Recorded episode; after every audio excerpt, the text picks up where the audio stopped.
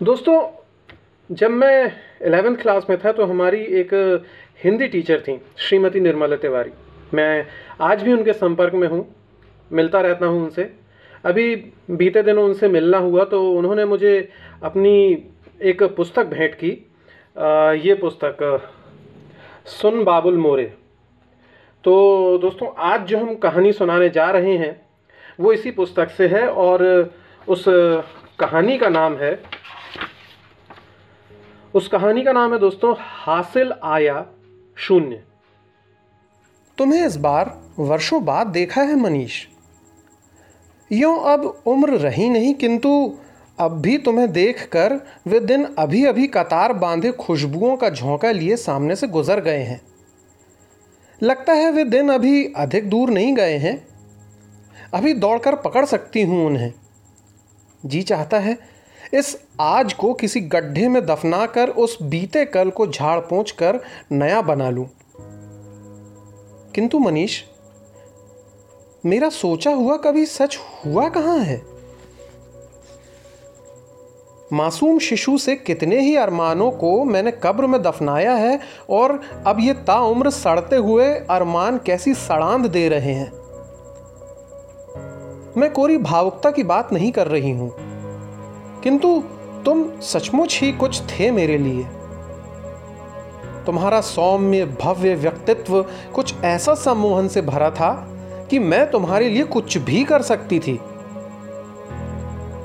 मेरी उन अनमोल भावनाओं को तुमने अपनी शर्त पर भुना लिया। तुम बहुत चतुर निकले, मनीष।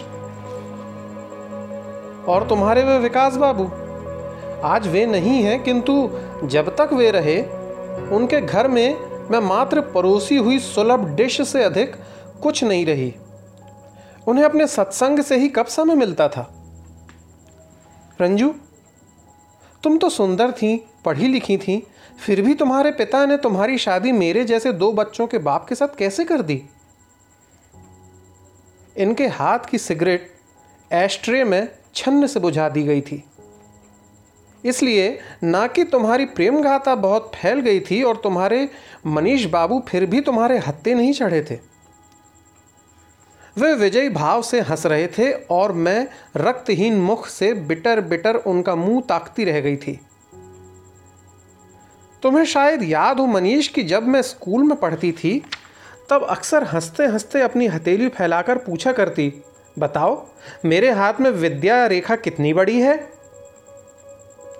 अब कभी कभी बड़ा मन होता है कि किसी जानकार के सामने अपना हाथ फैलाकर पूछूँ, बताओ मेरे भाग्य में मैं अपने लिए कब उपलब्ध रहूँगी?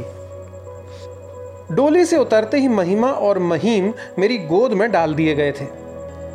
मुँह दिखाई का मुझे यही नेक मिला था। दुल्हन ये बच्चे हैं तुम्हारे इन्हें प्यार दुलार देना।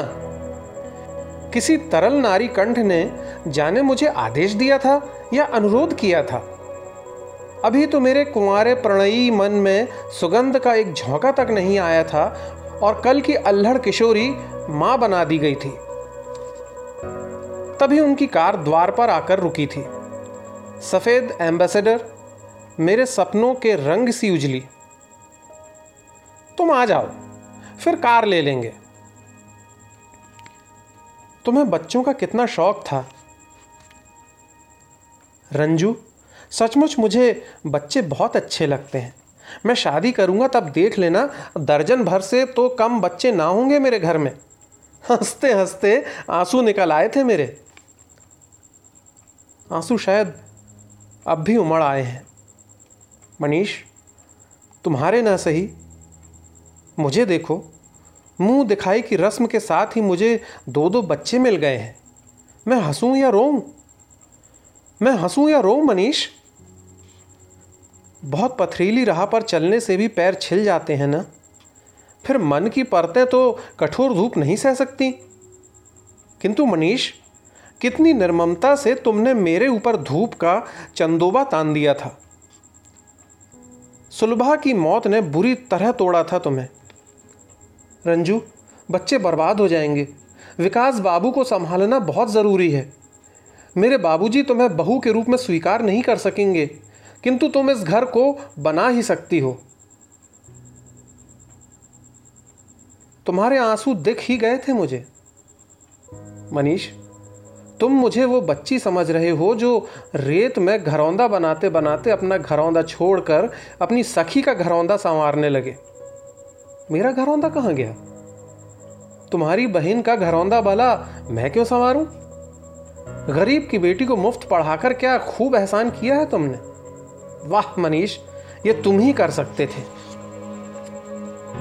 मुझे एक संपन्न घर देकर तुमने अम्मा बाबूजी को तो खुश कर दिया था, लेकिन मैं भी क्या यही चाहती थी? तुम भी ना समझे, मनीष, कि मैं क्या चाहती थी। वो काव्यमयी भाषा, तरल मधुर भावनाओं का निर्झर कहाँ झोंक दूँ? मेरा सितार नाटकों में जीती शील्ड्स कप, इन सब पर धूल लग रही है। मुझे लग रहा है मैं समूची ही धूल में अट रही हूँ। कितने ही बरस बीत गए। किंतु आज भी मुझे अपने सुहाग की वो पहली रात अच्छी तरह याद है। रंजू, रौबदार व्यक्तित्व, दबंग आवाज़ और संपन्नता के आगे मैं यूँ ही अपने आप को बौनी महसूस कर रही थी। उनका पहला संबोधन सुनते ही छुई मुई सी सिमट गई थी। देख रही हो, तुम्हारे घर के और यहाँ के स्तर में ज़मीन आसमान का अंतर है। मुझे सुलभा की मृत्यु के बाद बहुत से ऑफ़र आए, किंतु मैंने जानबूझकर तुम्हें चुना। तुम पढ़ी लिखी हो, गरीब घर की हो। मुझे उम्मीद है, महिमा और महीम की देखभाल अच्छी तरह कर सकोगी और इन्हें हॉस्टल में डालने की ज़रूरत नहीं पड़ेगी। और उस रात का जख्म ज़िंदगी भर रिश्ता ही रहा था। उन्हें पत्नी और बच्चों को माँ नहीं चाहिए थी। तुम्हारे विकास बाबू को इस घर में ज़रूरत थी। एक पढ़ी लिखी आया की और मैं गरीब घर की बेटी उन्हें बड़ी आसान शर्तों पर मिल गई थी। मनीष, मैं तुम्हें सच कहती हूँ, मेरे आंचल की छाया इतनी छोटी तो नहीं थी कि उसमें महिमा और महिम पन्हा ना पा सके? आखिर मैं भी तो नारी थी, फिर माँ भी बनी थी। मेरे पास ममता का पोखर नहीं, समुंदर था। किंतु ये गुपचुप पूछताछ मुझे काट तो क्या, भीतर तक जमाकर पत्थर बना देती थी। महिमा, दूध मिला था बेटी? आधा गिलास या भरकर? महीम, तुम्हारे दूध में मलाई थी या नहीं? तुम्हें टिफ़िन में आज अम्मा ने क्या रखा था? इस पूछताछ ने मुझे बहुत चुस्त बना दिया था और विकास बाबू के भाग्यशाली बच्चे बहुत बढ़िया आया और सेविका पा गए थे। अब सेविका से ममता छीनी तो नहीं जा सकती ना? इस घर की संपन्नता सदा ही पानी में तैरती बूंद सी रही मेरे लिए। कभी छू ना पाई मुझे। ऐसी ही एक और रोगग्रस्त सुबह हर रोज के समान मेरे बीमार जीवन में उग आई थी। ऐसी सुबह जिसमें उजेलों को धकियाते हुए ढीठ अंधेरे घुस आते महिमा बिना मुँह धोए केक खाने की जिद कर रही थी। नहीं, तुम पहले मुँह हाथ धोकर आओ, तब केक दूँगी। मैंने सख्ती से कहा था। महिमा बगीचे में खेल कर आई थी। धूल मिट्टी में हाथ पैर सने थे। सुबह ही पहनाई हुई अरगंडी की फ्रॉक गंदी कर डाली थी उसने। नहीं, मैं पहले केक खाऊँगी, बाद में मुँह हाथ धोऊँगी। महिमा पाँव पटक पटक कर जिद करने लगी थी। बच्चों को मैं अनुशासन ही तो सिखाना चाहती थी और उन्हें आदर्श बनाना चाहती थी। तुम पहले हाथ मुँह धोकर आओ, तब केक दूँगी। मेरी मुद्रा अनजाने में ही बदल गई थी। महिमा कुछ सहमी सी दिखी। ढांटो मत उसे। उनका कटु स्वर चाबुक की तरह सड़ाक से लगा था। पिता की शह पाकर महिमा ढीठ हो गई और मेरी आज्ञा मानना अब उसके लिए कतई ज़रूरी न था। और सौतेली माँ का बोर्ड उसी क्षण मेरे मुख पर टांग कर ये चले गए थे। अपनी संतान होती तो प्यार से समझाती, मास्टरी न झाड़ती उन पर। फिर तुम ही कहो मनीष, मैं उन पर सख्ती कैसे करती? दोनों बच्चे पिता की शह से मनमानी करने की छूट पा गए थे। बेचारे, बिना माँ के बच्चे। माँ होती तो आदि आदि शब्द मेरे कानों में पड़ते और बच्चों के भी। और हमारे बीच का पुल चटकता ही जाता। जीजी को देवर के बच्चों से शायद ज़्यादा ही लगाव था। अक्सर आ जाती और चाहे जब बच्चों को चिपटाकर आँसू बहाती रहती। मनीष, मैं कभी कभी सोचती हूँ कि ज़िंदगी के रूप में चंद चीथड़े बिखरे हुए हैं सामने, जिन्हें बस आखिर सांस तक उलटते पलटते रहना है। उस किशोर आयु के इंद्रधनुष में क्या इन्हीं चीथड़ों के स्वप्न सजे थे? मैं महिमा और महीम की माँ न बन सकी। उनके पिता ने उन्हें इतने ऊँचे आसन पर बैठा रखा था कि मेरी गोद बहुत नीची पड़ती थी उन्हें। अतः जब मंजुल मेरी गोद में आए तो मैं मातृत्व के सारे खालीपन को भरने के लिए उतावली हो उठी थी। एक आदर्श पुत्र की कल्पना मेरे मन में थी। मैं मंजुल को इसी के अनुरूप तराशना चाहती थी। मंजुल मेरा था। मेरा पूरा हक था उस पर। किंतु वो ज्यो ज्यो बड़ा होता गया, उसके बड़े भाई बहनों की नज़रों में अजीब सा कटीला भाव उगने लगा था उसके प्रति। कभी मेरी गोद में, मेरे गले में मंजुल अपनी नन्ही नन्ही बाहें डाले तृप्ति से बैठा दिख जाता तो दोनों बच्चे उसे अजीब सी नज़रों से देखते। मंजुल ने उनकी वो गोद छीन ली थी, जो कभी भी उनकी ना थी। उन्हें किसी ने ये जानने, सीखने का अवसर ही नहीं दिया था कि ये नारी जो उनके पिता की पत्नी है, उनकी माँ भी है। फिर भी मंजुल को दुलारते समय महिमा, महिम आ जाते तो मैं निर्लिप्त भाव से मंजुल को गोद से उतार ही देती। मंजुल तो जमींदार पुत्री का बेटा न था। फिर भी इस घर की नारी से संपूर्ण दुलार का हकदार न था। महिम को मैं किसी बंधन में नहीं रख पा रही थी। मैं महसूस करने लगी थी कि जिस दिन वो रात देर से लौटता, बदबू का वही लावा उसके मुँह में से उबलता, जो उसके पिता को बरसों से जकड़े हुए था और उन्हें मोहित किए था। महीम के इस पतन पर गहन वेदना मेरे सारे तंतुओं को झंझना देती। किंतु मैं बेबस थी। मेरी सुनता कौन? मुझे तो अपनी हैसियत कभी भूलना नहीं थी। मुझे इस घर में मात्र पालन का अधिकार मिला था, मार्गदर्शन का नहीं। अतः अपनी बनाई राह पर दोनों भाई बहन बढ़े जा रहे थे। तुम तो अम्मा बड़ी जेलस हो? शरीर की एक एक चुस्त रेखा को फूहड़ ढंग से उजागर करती ड्रेस में महिमा कहीं जा रही थी। युवा महीम और इनकी उपस्थिति में उसे इस वेशभूषा में देखकर मुझे शर्म आ रही थी। महिमा, ऐसे कपड़े भी क्या पहनना? सारा शरीर दिखाई देता है। मैंने धीरे से उसे टोका था। और वापस लौटा मूठ सा उत्तर मुझे आहत कर गया था। कितना सुंदर फिगर दिखता है इस ड्रेस में। वो स्वयं पर मुग्ध सी ड्रेसिंग टेबल में घूम घूम कर अपनी छवि निरख रही थी। मनीष, तब मुझे बेहद चिंता हुआ आई थी। अब अधिक दिन मैं महिमा की ज़िम्मेदारी नहीं संभाल सकती थी। उनका घर मेरे लिए एक धधकती हुई भट्टी था जिसकी जिम्मेदारियों की आग में मैं आजीवन सुलगी हूँ। महिम तो लड़का था, लेकिन महिमा की ओर से मैं कैसे बेफिक्र हो सकती थी? जल्दी लड़का ढूंढ कर इससे निपटाओ, वरना कुछ ऊंच नीच हो जाए तो वो बदनामी भी पूरी तरह मुझे ही लपेटती। वैसे भी मात्र अट्ठारह साल की महिमा का कन्यादान करते समय मुझे सुनना पड़ा था। क्यों बहू? लड़की को घर से निकालने की बड़ी जल्दी पड़ गई। अभी तो उसके खेलने खाने के दिन थे। मैं चुप रह गई थी। जवाब देना कब का छोड़ चुकी थी मैं? महिमा की शादी में ढोलक की थाप के साथ गीतों के स्वर कानों में पड़ रहे थे। शायद जीजी ही ऊँचे स्वर में गा रही थी। काहे को दीन्हा विदेश रे, सुन बाबुल मेरे, मैं तो बाबुल तेरे, आँगन की गैया जित बांधे बंध जाऊँ रे, सुन बाबुल मेरे। दर्द और बेबसी का तीखा एहसास मुझे शिथिल कर डाल रहा था। महिमा की जगह जैसे बरसों पुरानी रंजू बैठी है। चित बांधे बंध जाऊँ रे, सुन बाबुल मेरे।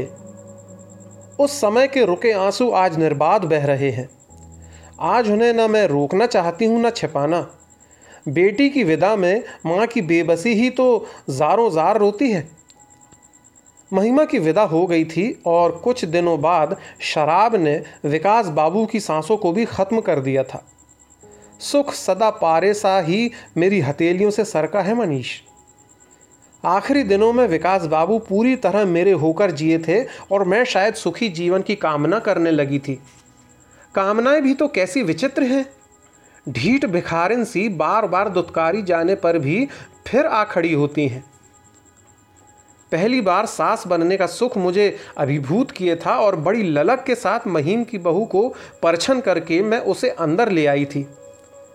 दरवाजे पर बधाई बज रही थी और महीम की माँ का सारा जेवर मैं उमंगों के साथ बहू के गोरे तन पर सजा रही थी। उसकी सुंदरता पर निछावर हो रही थी। महिलाओं की आँखों में प्रशंसा और ईर्ष्या की मिली जुली हलचल थी। किंतु अपनी खुशी के आगे मुझे आज किसी की परवाह ना थी। हम्म, उसकी माँ का ही तो जेवर है सब। अपने पास से दिया ही क्या है? जेठानी जी ने मुँह बिचकाया था। मेरे पास अपना था ही क्या जो मैं बहू को देती? और मनीष जीजी के प्रयत्न शुरू से ही कभी व्यर्थ नहीं गए। घूंघट की ओट में आई बहू भी पुल के उसी छोर पर जा खड़ी हुई थी। मेरी नई गृहस्थी भी मुझे जूठी ही मिली थी। सभी कुछ महीम की माँ का था और मनीष अपने नए घर में जाते समय महीम अपनी माँ की कोई भी कीमती चीज़ ले जाना नहीं भूला। मुझसे पूछना भी उसने ज़रूरी नहीं समझा। मंजुल की शादी में तुम आए थे। तुम्हारे संबंधों की नींव इतनी पुख्ता तो नहीं थी कि तुम बार बार मेरे घर आते। महीम और महिमा के तुम मामा हो और और अपनी मृत बहन के घर बार बार आकर तुम अपनी स्मृतियों को जगाकर दुखी नहीं होना चाहते। ऐसा तुमने विकास बाबू से कभी कहा था? अतः तुम सदा केवल विशेष अवसरों पर ही आए हो। किंतु क्या मैं जानती नहीं तुम मेरे सामने क्यों पढ़ना नहीं चाहते? सच कहूँ मनीष, क्या तुम अपने आप को अपराधी महसूस नहीं करते? तुम्हारी आँखें देखकर मुझे सदा ही निरीह भाव से क्यों झुक गई हैं? हाँ मैं मंजुल की शादी की बात कर रही थी। इस घर में एक बार फिर हलचल हुई है। मंजुल की बहू के हाथों सब कुछ सौंप कर मैं राहत महसूस करती हूँ।